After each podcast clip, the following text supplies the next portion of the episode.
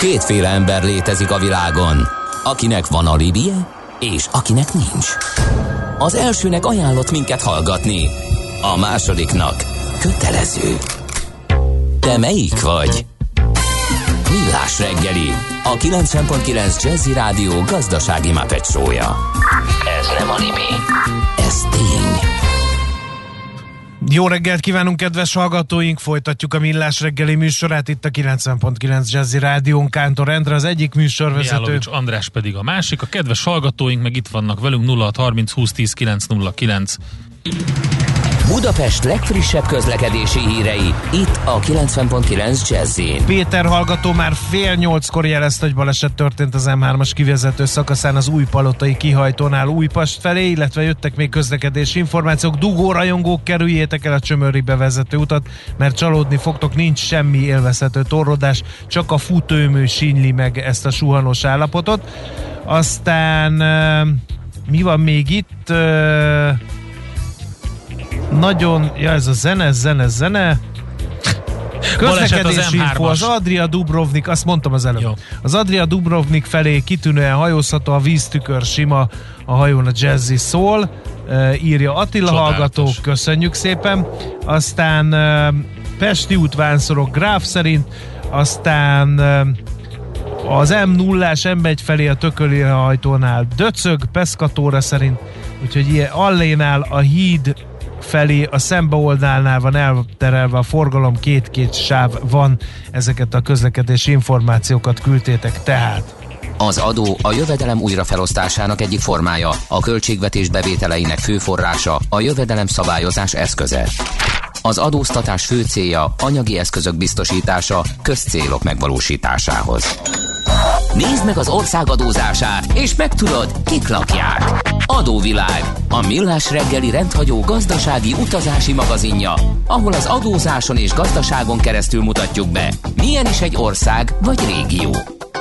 Adóvilág, iránytű nemzetközi adóügyekhez. Hát Luxemburgba érkeztünk el, Gerendi Zoltán, a BDO Magyarország ügyvezetői adótanácsadó partnere, az első idegenvezetőnk a mai napon. Hát egy ilyen, hogy is mondjam, egy, egy, egy leg-leg helynek tűnik Luxemburg, vagy legalábbis mindig az volt. Igen, jó reggelt, sziasztok! Hát ez így van, és a történetéről is fogunk ma beszélni, hogy hogy jön létre egy ilyen leg-leg hely, mert az oké, okay, hogy az ember látja, hogy hol tartanak, de azért ez mindig fontos látni, hogy mi volt ennek a történeti alapja, és egyáltalán mi deformálta, vagy mi, mi tette ezt lehetővé, és mi ennek a korlátai. Tehát abszolút egyetértek. Luxemburgról így, ha, ha sarokszámokkal kezdünk, akkor azt lehet mondani, hogy egy 2600 négyzetkilométeres 600 es lakosú fejedelemség, önálló ország, amelyik hát gyakorlat, amelyik Franciaország, Németország és Belgium között fekszik.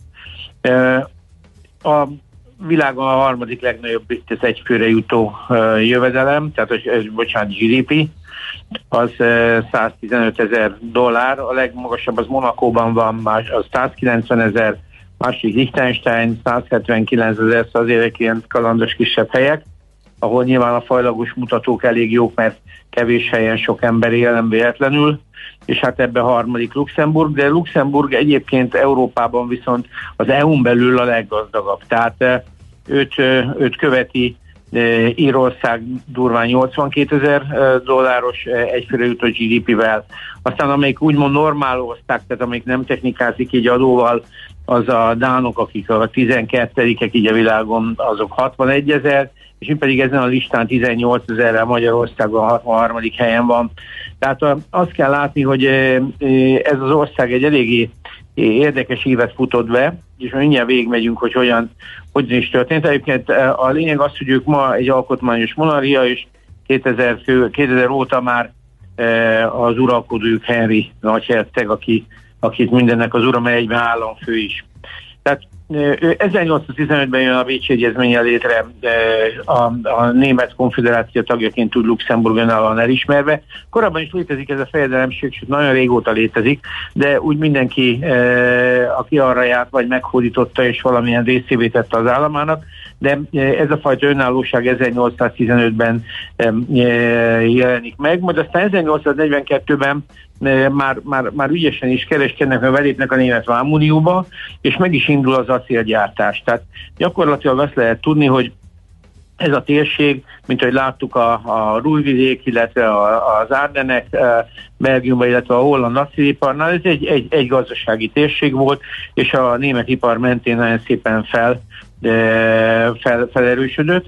1915-ben a németek elfoglalják, majd a világháború elvesztése után megint felszabadul, majd 1940-ben újból elfoglalják a németek. Ez úgy már úgy tűnik, hogy nekik sok, mert gyakorlatilag a második világháború eléggé beteszi az ajtót, hiszen nagyon erős frontvonalak mennek át az országon, és emiatt a, a, a, azt mondják, hogy egyik legsúlyosabb károkat ők szenvedik el, minden harmadik épület elpusztul, és így tovább. Tehát gyakorlatilag egy eléggé szerencsétlen helyzet jön létre.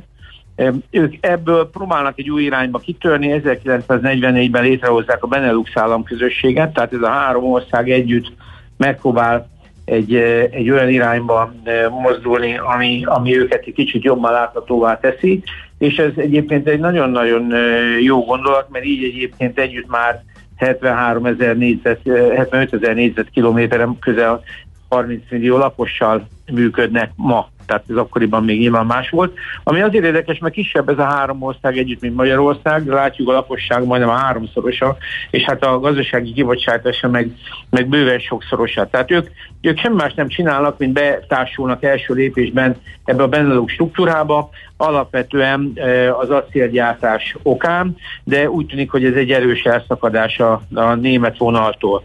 Aztán 51-ben e, alapítói így már az Európai Szén és Acél e, egyezménynek, ugye ebben benne vannak a belgák, a hollandok, a franciák, az olaszok, illetve a németek még rajtuk kívül. 57-ben az Európai Gazdasági Közösségnek alapítói, tehát akkor már elég aktívan próbálnak illetve részt is vesznek ezekben a szervezetekben. 93 alapítói a, az Európai Uniónak, illetve 99-ben az Eurózónában ők is első körben belépnek. Na most ami érdekes, hogy a 70-es évek közepén nagyjából rájönnek arra, hogy az acélipar ez nem fog az égig érni, tehát ez itt egy probléma, és valahogy ki kéne ebből jönni.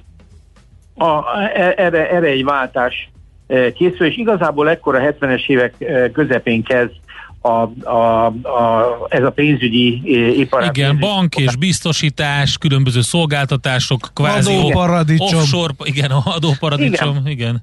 Na most ez, ez annyira, annyira érdekes, hogy egyébként tényleg ezektől az évektől számítva, tehát nagyjából azt lehet mondani, hogy a 2000-es évek, 95-ös évektől indul el az a fajta GDP növekedés, máig bezárólag, aminek most már nyilván korlátai lesznek a jövőben, amelyik, amelyik őket ilyen, ilyen szinten felröpítette. Most én nézegettem, hogy mi, mi, mi, mit is jelentett, hogy mi volt az, ami, ami egyáltalán őket ide, ide juttatta.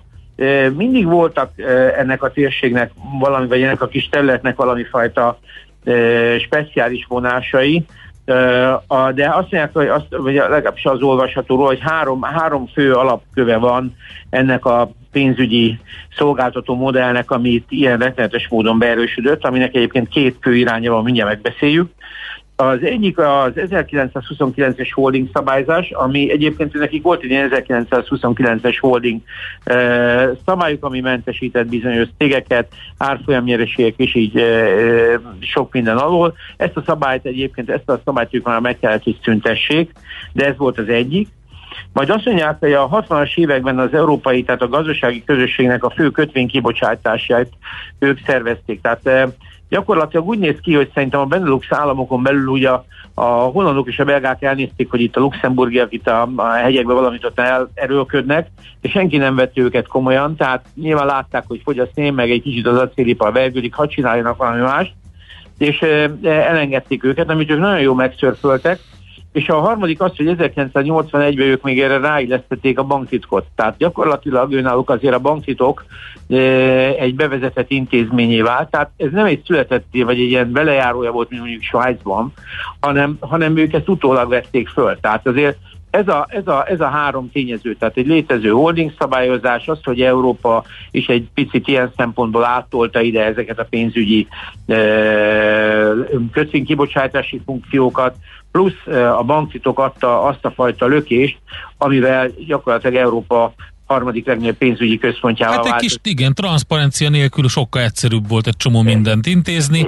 És gondolom Igen. a pénzinfluxal, hogyha már ilyen szépen lehet fogalmazni, akkor még jött az összes többi, mert utána még a telekommunikációra is rámentek rendesen. Hát igen, ők, ők így van, ők három, három, három nagy e, ilyen szolgáltatási vagy ilyen iparáguk van, tehát most nyilván egyébként ha ránézünk az export térképükre, akkor ő, ő lett, mert egy ilyen, ilyen pici Benelux államot látunk, tehát van itt minden, acélipar, papír, kutyafüle, e, gumitermék, autó, tehát amit el tudunk képzelni, export, textilipar, szóval mindenből ilyen nagyon pici, de a lényeg az, hogy szolgáltatásban, ami a GDP-nek a meghatározó része az a pénzügyi szektor, több mint 140 bankjuk van, tehát azért ez úgy önmagával um, elég szép szám.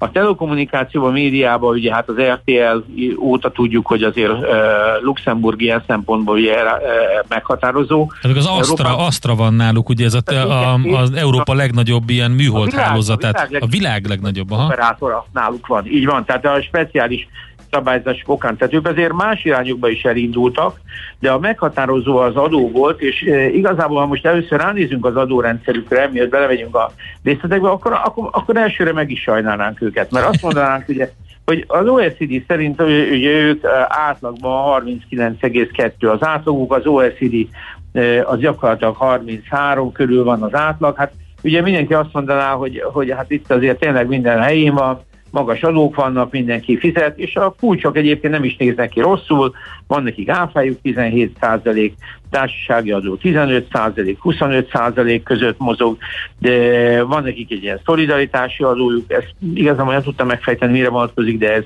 ez, ez, ez pluszban még van, ami 6, még van helyi iparűzésadók is 6,75, tehát itt se egyszerű egy adószámítás, de gyakorlatilag tehát vannak társasági jövedelemadók, és az SZIA is sávosan 8-tól 42 ig megy föl. Na de az a nagy helyzet, hogyha a, hogy az, az, az ördög a részletekben rejlik, és itt úgy néz ki, hogy a, a, ez az uralkodói rendszer, már az, hogy az államfő meg egy sokkal kisebb kormány létezik, egy valószínűleg egy nagyon gyors döntéshozatali lehetőséget adott nekik, és gyakorlatilag ők egyedileg mentesítettek különböző ilyen rulingokkal, ilyen feltételes vagy ilyen negyedi egyezményekkel, szabályzásokkal, pénzügyminisztériumi szabályzásokkal cégeket. És ez volt a 2014-es LuxLeaks-nek a egyik fő, fő motivuma, ahol, ahol, ahol gyakorlatilag ez a nemzetközi oknyomozó, ez az ICIG, ha jól olvastam, gyakorlatilag szivárogtatta ezt ki, ami egyébként nem Wikileaks-szerű botrány volt, hanem, hanem belső munkatársak dobták fel ezt a történetet, tehát tanácsadó cégeknél működő munkatársak, hozták ki ezeket, és kihozták azt, hogy 30 az első körbe a, a legnagyobb, 30 legnagyobb ügyfél speciális adómentesítéseket kapott. Tehát Aha. gyakorlatilag ez úgy nézett ki, hogy ugyan vannak ezek az adójogszabályok, de ha bement az ember a pénzügyminisztériumba... Lehetett a, csiszolni egy kicsit. Lehetett csiszolni, most ebben az volt a szomorú, hogy tulajdonképpen ennek az egyik fő csiszolója 89-től 2009-ig a Jean-Claude Juncker volt. Tehát igen, aki, hát ez igen, igen, vannak ez ilyenek. Egy, ez egy érzékeny pont, mert ugye ő aztán a, az EU e, bizottság elnöke is volt 15-től vagy 14-től e, gyakorlatilag 19-ig, és hát ez azért is szomorú, mert egyébként eh, miniszterelnök is volt ő 95-től 2013-ig Luxemburgban. Tehát itt eh, ebben, a, ebben az időszakban ezek a cégek eh, speciális kedvezményeket tudtak kapni, és hát a, a, a végső számát ezen az oknyomozón az ICIG-n meg lehet nézni, hogy, hogy mennyi volt, a lényeg az, hogy, hogy, hogy ezek a speciális szabályzások, ezek mentesítéseket adtak, illetve olyan modelleket tettek lehetővé, amire aztán később az egész BEPS, OECD BEPS ráindult. Tehát mondok egy példát, egy luxemburgi cég, ha kölcsönt adott egy európai lánynak, akkor mondjuk egy eléggé, akkoriban eléggé magas, mondjuk 9-10%-os kamatot elszámolt, azzal kiszivattyúzták gyakorlatilag a pénzt ezekből a leányvállalatokból, és ezt ők itt adómentesen át tudták konvertálni osztaléká, vagy éppen valami viszontfinanszírozással ki tudták vinni Luxemburgból. Tehát, Kreatívak ja. voltak. Hát most mi a baj? Hát kre- kihasználták a lehetőségeket. Ami, ami nem tilos, az szabad. Hát ez, ez, ez egy ideig igaz, csak most már úgy néz ki, és egyre erősebb, ugye, tehát maga a, ahogy ez a dolog kijött, most ami egyébként még ez hozzátartozik, hogy ezt az emberek, akik kiszivárogtatták, azok szenvedték meg sajnálatos módon, vagy mhm. érdekes módon. A cégeknek nem lett semmilyen bántódása, akik ezeket a gyakorlatilag ezeket a rulingokat, ezeket a kedvezményeket igénybe vették, de a két munkatárs pont a banktitok megsértése miatt büntetőeljárás alá került, a munkadóik jelentették fel, tehát volt munkadóik, és el is ítélték. Tehát gyakorlatilag nem kerültek börtönbe, mert közben behúztak egy rakás kitüntetést, meg elismerést, hogy milyen e, jól tették, hogy föltálták ezt, és szerintem a bíróság nem mert őket ténylegesen elítélni, de felfüggesztettet kaptak. Tehát egy év vagy másfél év, tehát pont a banktitok volt az egyik főért, hogy hogy, hogy lehet ilyet egy munkáltatótól e, kivinni, akkor is, hogyha kvázi közérdekű. Ez egyébként annyira közérdekű, hogy cikkek jelennek meg arra, hogy a Luxemburgnak ez a fajta tevékenysége, az kb. 23 évi, 23 milliárd dollár adóveszteséget jelent a többi tagállamnak. Tehát gyakorlatilag Luxemburgnak a mostani megítélése az már inkább kártékony. Tehát uh-huh. valójában egy fordulóponton van az ország, és hát ezt, ezt, ezt már Juncker úrnak is lehetett látni a, a, a mozgásán, hogy próbálta itt ezt a fajta OECD BEPS, aminek egyébként, amiről egyre többet beszélünk, ami, ami mindennek a margójára, vagy ennek az okán indult el, és ennek az okán erősödött fel, ami, aminek még ki tudja, mi a vége, de egyébként a transzparencia és az, hogy minden ország egy valamilyen tisztességes részt kapjon az adózásból, hát ugye ebbe az irányba megyünk, ami nem lesz túl jó. Egyébként a szomszéd országok vannak legjobban fölháborodva, mert e, úgy néz ki, ugye, hogy ő, körülbelül ők a nagy kb. 55 ezer offshore társaságot e, működtet, ami, ami azért szavazszámel sem kevés. E Panama Papers-en keresztül meg egy csomó helyen előkerülnek ezek a luxemburgi cégek, de, de a franciák szerint 124 ezer olyan kereskedelmi cég van Luxemburgban, amely, amik nem tudják, hogy ki, meg hogy működik, és se úgy gondolják, hogy hát ennek egy jelentős része francia, de egyébként a befektetési alapjaikról is, például a németek azt mondják, hogy legalább az egyharmada német. Tehát itt azért előbb-utóbb a, a költségvetési nyomás kapcsán nagyon erős lesz Luxemburgon a, a, a nyomás, tehát nagyon nagyon nehéz ezt ebből ügyesen kihátrálni, és én nem gondolom, hogy ez a fajta fellendülés a következő időszakban tartós lesz, de egyet látni kell, hogy az, amit ők már a Benelux térségben ügyesen csináltak, azt egy kibővült, kibővült EU-ban, mert egyébként az EU adott nekik egy nagyon nagy lökést. Tehát a, a 93 után azon, azon keresztül, hogy ők az EU egyezményeket jogosultak voltak igénybe venni. Az EU gyakorlatilag egyfajta adó biztonságot jelentett az ő modelljeiknek. És ez, ez, ez eredményezte ezt a borzasztó erős felfutását ennek a viszonylag jól, jó helyen és jól integrált e, minigazdaságnak. Szóval tanulságos történet, én azt gondolom, hogy e, e, sok részeleme van, amit, amit nem lehet figyelmen kívül hagyni, de a történet azért én azt gondolom a, a jelen ismeretek alapján már nem lesz olyan attraktív a közeljövőben, de azt se gondolom, hogy 140 bank el fog tűnni, azt se gondolom, hogy ez a kötvény, vagy egyáltalán hedge fund piac, meg alapok, ezek el fognak tűnni, de az biztos, hogy változni fognak, és hát Luxemburg továbbra is az marad, ami, csak nyilván ez a fajta transzparencia el fog növekedni. Szóval körülbelül ennyit lehet elmondani így a Benelux országok végén. Érdekes, hogy egy, egy ilyen mini Belgium vagy Luxemburg, bocsánat, Hollandia mire képes, és milyen gyorsan tudnak váltani, de azért azt gondolom, hogy itt a, a különböző adójogi pénzügyi döntésekkel sok minden nem kellett, mert szerintem a nagy fejedel megbeszélte a Junckerrel egy vacsora keretében, hogy mi a, mi a, mi a teendő, és másnap kihirdették a szabályt, szóval itt azért a, a, a, a, szerintem a kormányzás nem túl bonyolult, és nem hiszem, hogy az ellenzéki pártok az azt csapdosták volna, hogy ezt azért mégse kéne, hanem szerintem ezt ott egy ilyen három kör telefonnal elintézték, de lehet, hogy hogy én, én bagatelizálom el a dolgot, de egy biztos, hogy, hogy, hogy roppant hatékonyan intézték ezeket a dolgokat, de ez már a jövőre nézve biztos, hogy problémás lesz. Hát izgi, lesz botonnak muníció. következik, igen. igen. Köszönjük Így szépen, van. Zoli. Jó munkát Nagyon neked, szép napot. Nektek is, sziasztok! Gerendi Zoltán, a BDO Magyarország ügyvezetői adótanácsadó partnere. Luxemburgba utazunk adóvilág rovatunkban. Zoli jól megágyazott Feledi Botonnak, aki majd jön a hírek után, és politikailag próbálja meg összefoglalni, hogy mi történik. Folytatódik az adóvilág, a millás reggeli rendhagyó gazdasági utazási magazinja. Nézd meg egy ország adózását, és megtudod, kik lakják. Adóvilág. Iránytű nemzetközi adóügyekhez. A vonal túlsó végén Feledi Botont külpolitikai szakértőnk, célpontban pedig továbbra is Luxemburg áll. Szerbusz!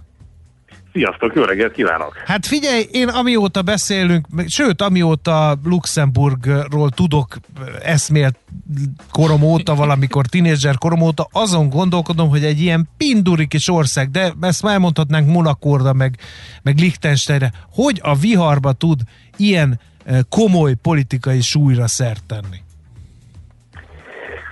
Hát erre mondhatjuk azt, hogy ha egy ország kellően kicsi, vagy egy politikai közösség elég kicsi ahhoz, hogy ennyire jól szervezett legyen hosszú távon, akkor, akkor azért ez egy reális alternatíva. Tehát Na de Kelet-Közép-Európában van egy csomó kicsike kis ország, és mégsem tudunk valahogy így ebbe Igen. a nagy Európába beleszólni annyira, mint szeretnénk. Vagyis hát, hát lehet, mi még, tudunk... mi még tanuljuk a, a generációk és dinasztiák közti kooperációt és, és együttműködés tanítását.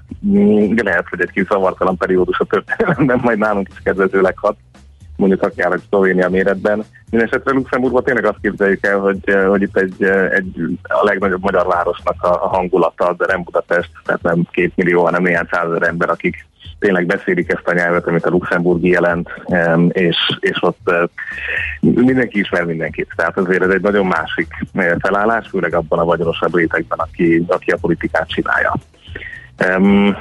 hogy, hogy azért itt sem minden teljesen rózsás, és ha, ha itt, hogy Zolival néztétek, hogy milyen békés a viszony az uralkodó és a, és a parlament meg a miniszterelnökei között, azért ez nincs teljesen így. Egy nagyon izgalmas jelentés jött ki tavaly, amit azóta is csócsálnak, és hát e, igazából ez a sekikötni se lenyelni nem tudják, ez az úgynevezett Varengó jelentés. Ez kifejezetten a monarchiának vizsgálta meg a pénzügyi, munkaügyi helyzetét, tehát egy ilyen, úgy is mondhatják, hogy auditálták a királyi udvart. Na most ebből kiderült, hogy, hogy elképesztő turbulencia van a HR ügyekben, magyarul mindenki férés lettek, és ezért relatív hamar ott hagyja a királyi udvarnak a munkavállalói körét. A másik oldalról, ez csak ilyen apróbetűs rész volt persze, de hát hogy nem igazán különültek el a privát és a köz, közjogi költések, gondolom ez más királyi udvarokban is probléma hát milyen jó lehet könyvelőnek. Hát igen, hogy mostanában igen, rájár a rúd a királyi udvarokra, mert a briteket is támadják elég rendesen ez igen, a gazdaságukat. A amit, igen. amit néz a kinevezett nagykövet, az most akkor végül is közjogi vagy magánjogi költés, vagy hogyan néz ki. Tehát hogy nem biztos, hogy ez egy egyszerű kérdés egyébként, de hát nyilván módot is ad arra, hogy be legyen minden transzparens, de a kedvenc mondat, ami hát meg nem erősített, de, de újság lehivatkozta, az az, hogy a nagy hercegnőtől, a nagy hercegnőnek senki nem mer ellent mondani, sem az alkalmazottak, sem az udvari emberek, de még a férje sem. Na jó, de, de most miért lepődtünk meg ezen? Tehát a, a, a férje az biztos, az egyértelmű. Hát ugye ez egy gyönyörű házasság, ez egy 1980-ban is így, amikor a Henri nagyherceg külföldön folytatta a tanulmányát, akkor egy kubai fiatal lányba, politikatudományi hallgatóba lett szerelmes, amit végül engedélyezett édesapja írásban külön az esküvő előtt, hogy tényleg elhiggyék a templomják, hogy nem lesz bajuk, ha összeadják őket. És aztán ez a Frigy azóta tart öt gyermekkel. Hát minden esetre ezt inkább arra mondom, hogy a politikai nyomásgyakorlás eszköze lehet nyilván egy ilyen riport, hogy akkor most hogyan is menjünk tovább abban, hogy mit kell még megvizsgálni a királyi udvar költésein, vagyis hát a hercegi udvarnak a költésein, és hogy ilyen szempontból azért most egy kicsit talán fokozódott ez a hangulat, de azért ez nem jelenti azt, hogy a közpolitikai konszenzus nem működne. Um, mondok egy másik példát, hogy mi az, ami most uh, kavarja az állóvizeket. Uh, ez nem más, mint az önkormányzati választások. Ez egyébként csak 2023-ban lesz, de elkezdték átírni az önkormányzati törvényt, mégpedig úgy, hogy eltörölték az öt éves lakhatási követelményt, ott lakási követelményt. Tehát lassan ott tartunk, hogy ezt tisztázni kell, hogy pontosan kiszavazhat. Tehát ki, ki, ki az, aki Luxemburgban lakik, és már az önkormányzati választáson indulhat per szavazhat is, hiszen ennek az országnak a nagyobb része az valamilyen szinten eh, külföldi munkavállaló, eh, bevándorló vagy egyéb jogszíven ott tartózkodó ember, és innentől kezdve hihetetlen izgalmas önkormányzati testületek lesznek. Mm. És egy olyan országról beszélünk, ami az oktatást az delegálta az önkormányzatokhoz, tehát gyakorlatilag városonként, területenként más-más iskolarendszer lehet, aminek egészen más képe lesz, hogyha mondjuk kiderül, hogy az egyik kerület vagy önkormányzat az portugál irányba akar elmenni, vagy mondjuk római katolikus irányba, vagy pedig valami másba. Tehát egy, egy, egy izgalmas dolgot nyitottak meg, aminek szerintem még ők sem tisztán látják azt, hogy hova, hova vezet ki a kiárata, de egy érdekes politikai kaland. Na most ekkor azért még vannak bizonytalanságok, meg biztos még 23-ig pontosítják ezt. Um, ami, ami érdekes, hogy a külföldieknek még kevesebb, mint a 20%-a iratkozott fel eddig különböző uh, választási regiszterekbe, tehát hogy nem biztos, hogy azért mennek az emberek Luxemburgba, hogy luxemburgi polgármestereket választanak. Luxemburg a luxemburgiaké, és kész. Nem igaz. Ez az önkormányzati választás. Legalább a harmada, de a fele is lehet egyfolytában utazik ki, meg be, csak aludni jár haza. De figyelj, um, még egy kérdés, és érdekel a véleményed, a hallgató szerint ugyanis Luxemburg nem csak az adórendszere miatt sikeres, hanem azért, mert zseniális módon engedik a magasan képzett migrációt, és ez a dolog összefügg az előbb elmondattakkal. Így van. Abszolút. Ez így van? Igen, igen, és pont ezen, tehát a, a politikai szakértők, politológiai szakértők, szociológusok ezen kárhoztatták magukat, hogy milyen érdekes, hogy ugye a kékgazíros migrációnál nem várják azt, hogy a közpolitikával összerést akarnának venni de hogy itt ugye maximális fehér galléros migrációról van szó. Igen, akikről igen. azt gondolnák, hogy részt akarnak venni a közéletben, de valahogy egyébként úgy látszik szétválik a fehér galléros gazdasági érdekeltség azzal, hogy a politikát viszont csináljátok ti. És akkor most ugye bedobták ezt az egészet a Covid nevű fekete dobozba, és várják, hogy ez megduplázza az érdeklődést, mert hogy rájöttek az emberek, hogy igenis számít, hogy a falucskája végében mi van, és beszéltem magyar fordítókkal, akik egyébként Juncker mellett teniszeztek, vagy tehát hogy, hogy itt tényleg annyira pici ország, hogy képzeljük el, hogy lehet mindenkinek, szinte mindenkivel találkozni, miközben tényleg az iskola infrastruktúra egyéb dolgok azok, azok számítanak, de hát azért a gazdagság az nyilván egész durván Igen. látszik, tehát reggel SMS-t kapunk, hogyha valahol dugó van, és nem arra kell menni meg mi egyéb, tehát azért más, más, más az az életszínvonal.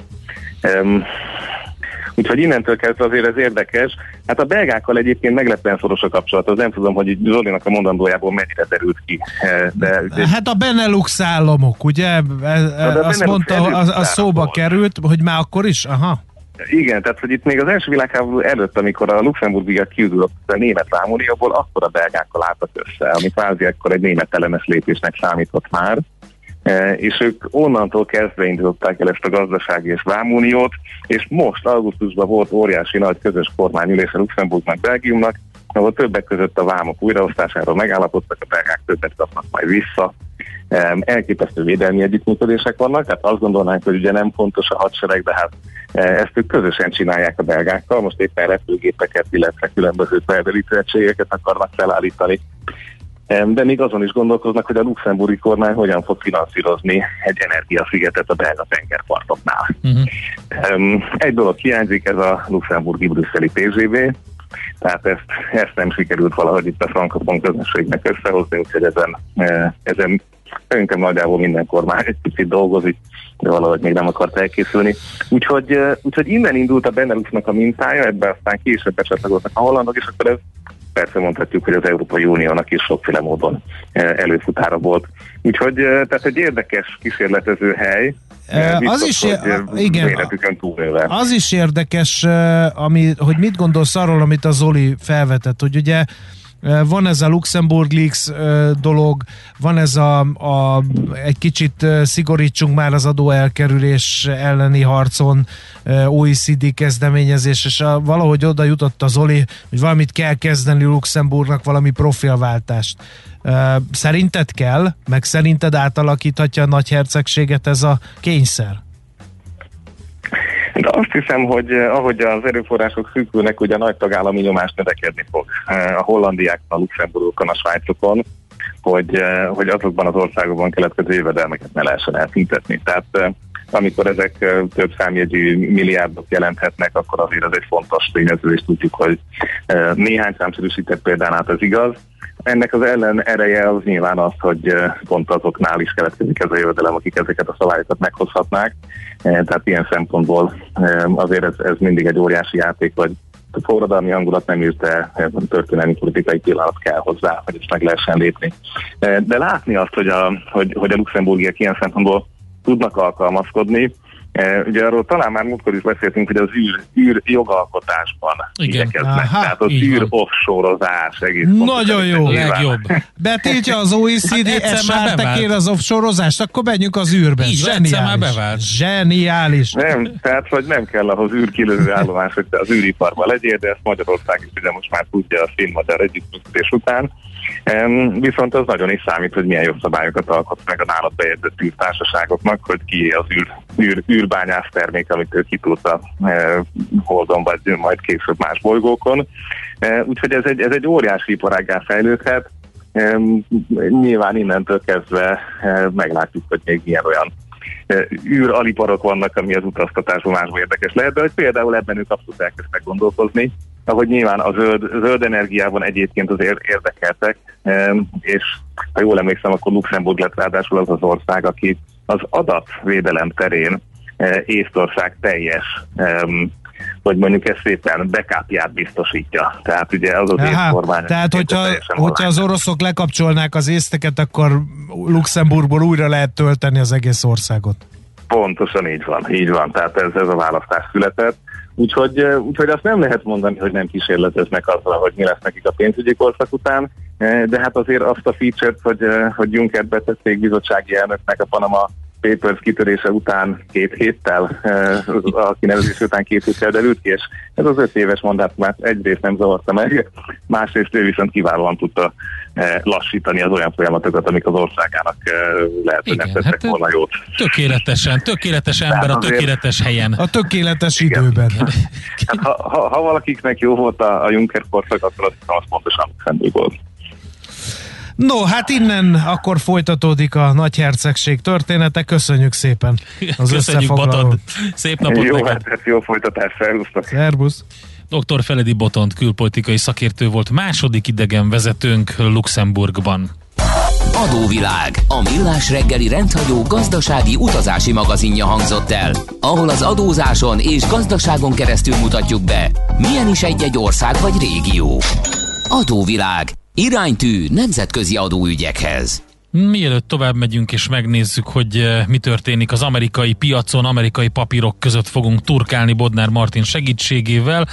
Egy eh, friss lemez 27-én, augusztus 27-én jelent meg a GOAT nevű svéd formációnak, egy ilyen experimentális fúziós zenekar, eh, és hát merítenek bőven a 60-as, 70-es évekből az új lemeze. A aminek az a címe, hogy Head Soup, innen következik egy felvétel. Aranyköpés a millás reggeliben. Mindenre van egy idézetünk. Ez megspórolja az eredeti gondolatokat. De nem mind arany, ami fényli. Lehet kedvező körülmények közt gyémánt is a fiatalitás jegyében, mármint a hallgató közönség fiatalitásának jegyében e, kell gesztusokat tennünk feléjük, úgyhogy Szirmai Péter videoblogger születésnapját üljük meg rá, e, és a munkásságára tekintünk tisztelettel azzal, hogy felidézzük aranyköpését. Egyébként a jeles alkotó 1988-as évjáratú, tehát szemtelenül fiatal, e, hozzánk képest meg még szemtelenebbül. Szóval egyszer ő mondta azt, ha az ember arra megy rá, hogy ő igenis sikeres, híres és csillogó akar lenni, akit két kilométerről meglátnak és felismernek a sötét éjszakában, akkor zavarhat, hogy egy kis cica olyan nézettséget érhet el, amekkorát soha senki nem fog. Igen. Aranyköpés hangzott el a millás reggeliben. Ne feledd, tanulni ezüst, megjegyezni arany. Van egy mágikus hang a parketten, amire minden színes öltönyös bróker feszülten figyel. Ha megszólal a csengő, jöhet a roham. Báj vagy szel, vétel vagy eladás. Persze minden attól függ, mi történik a csengő előtt. Before the Bell, a millás reggeli amerikai piaci robata, hogy tudjuk, melyik gombra nyomjunk, még mielőtt a Wall Street kinyit. Részvényosztály, vigyáz, becsengettek! Bodnár Martin van itt velünk az Erste befektetési ZRT USA Desk üzletkötője. Szervusz, jó reggelt!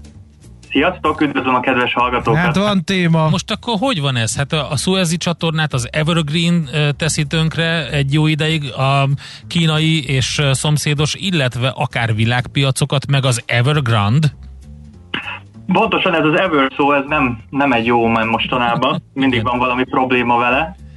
Ugye ez van most a legnagyobb hangsúlyban jelen pillanatban, ez a kínai ingatlanpiaci óriás, ez az Evergrande, hogy ugye ilyen likviditási krízissel küzd most, és az ugye attól félnek, hogy ilyen Lehman típusú helyzetet tud előteremteni, tehát hogy rendszerkockázatot uh, hordoz magával, hogy átterjedhet ez Amerikába, Európába is akár. Egyébként magáról a cégről ezt érdemes megemlíteni, hogy a méretei alapján, hogy mekkora is, hogy ez a második legnagyobb ingatlanfejlesztő Kínában, több mint 123 ezer ember foglalkoztat a cég, és 170 városban vannak projektjei, Egyébként itt az ingatlanokon kívül foglalkozik még egészségügyi szolgáltatásokkal, napelemgyártással és ilyen megújuló energiás, most egyébként elkezdett egy ilyen elektromos autós projektet is, agrárüzletággal is, és még foci csapata is van egyébként a cégnek, amit fele-fele tulajban az Alibabával birtokolnak. Hát most majd az Alibaba birtokolja, hogyha leírja azt az adósságállománynak egy részét valószínűleg, amit görget az Evergrande maga előtt. Pontosan, mert azért egyébként maga a cég, az Evergrande 300 milliárd dolláros adósságállományon ült, tehát hogy rendesen felhalmozta. Ejjjj, és ez így, amikor még 200 milliárd volt, nem tűnt fel senkinek? Meg 150-nél se? Hát ugye pontosan az történt, mint ami most fog egyébként a mai napon történni, hogy ugye a bankok felé tartozott, főleg első sorba, és ott meg mindig lehet úgymond rollovereztetni, tehát átpörgetni a hiteleket, átkonstruálni, és akkor szépen lehet gyűjteni tovább és tovább uh-huh. ezt a hitelállományt. Ugye ez egy tökéletes megoldás arra, hogy ugye hogyan élje túl a cég, és hogyan gyűjtsön be még és még több hitelt maga alá. Zseni. Viszont, igen, pontosan, csak az a probléma vele, hogy nem csak ilyen típusú adósságkötelezettségei vannak, hanem kötvényeseknek se fog tudni majd fizetni. Itt lesz egy ilyen csütörtöki próbatétele, mert ott viszont meg 120 milliárd dollár értékben ö, kamatfizetési kötelezettsége lesz, két darab kötvény, ö, két darab ilyen ö, hitelviszony megtestesítő értékpapírnál, és úgy árazzák már ezeket, hogy nem fogja tudni fizetni ezeket se. Jelen pillanatban ezek a kötvények 30%-ukon a value-nak, tehát hogy a névértékének a 30%-án kereskedik ezeket. Annyi még itt az enyhítés, hogy ha nem tud fizetni most csütörtökön, még 30 napja van ahhoz, hogy egyébként nem teljesítőnek titulálják ezeket a papírokat, tehát egy picit még itt is tudja húzni az időt. Uh-huh.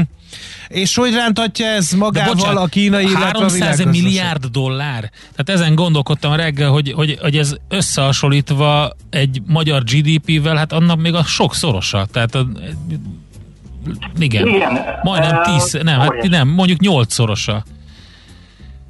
Óriási a hitelállomány, és ugye pont ez, hogy ugye ez is rendszerkockázatot tart magába, hogy hány ilyen kínai vállalat lehet, ahol ekkora adósság halmok vannak, és egyébként uh-huh. nincs likviditás, nincs, nincs szolvencia akár, tehát hogy bármi ilyesmi megtörténhet. Egyébként a piac ezt úgy árazta ö, be, hogy a befektetők ugye látják, hogy egyre nagyobb kockázat van, és ezektől a bóvli kötvényektől, mint amik itt is az Evergrande-nak vannak, amit majd valószínűleg nem fog tudni fizetni, ö, felmentek a hozamai, legutoljára 10 évvel ezelőtt volt 14% felett egy ilyen bóvli kötvény hozama, és most szintén megy fel és fel, tehát kíváncsiak vagyunk mi is, hogy hol fog ez megállni, és ugye, hogy milyen uh, hozamot fognak várni az ilyen típusú kötvényekért, akár a kínai kötvényekért a befektetők, de ugyanúgy egyébként pont ettől tartanak, hogy ez nem csak Kínára fog koncentrálódni, hanem ugyanúgy más bóvli kötvények te is, hogy ahol magasabb és magasabb hozamot várnak, mert ugye ez egy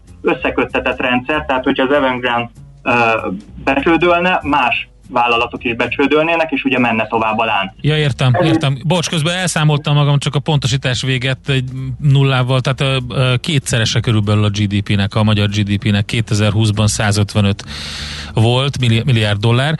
Tehát hát ez elképesztő, tehát ez azt jelenti, hogy ez egy olyan um, csontváz, ami kiesett a szekrényből Kínában, aminek nagyon komoly, akár, akár világpiac rengető hatása De hogyan? Lehet. Mert hogy az egész ingatlan piacot bedöntheti? Ezt azért kérdezem, mert Kínával kapcsolatban ilyen ingatlan piaci félelmek mindig is voltak, hogy túlfűtött az ingatlan piac, sőt azért ki uh, szivárogtak kormányzati intézkedések, hogy próbálták hűteni az ingatlan piacot, ezek szerint nem mindenhol sikerült.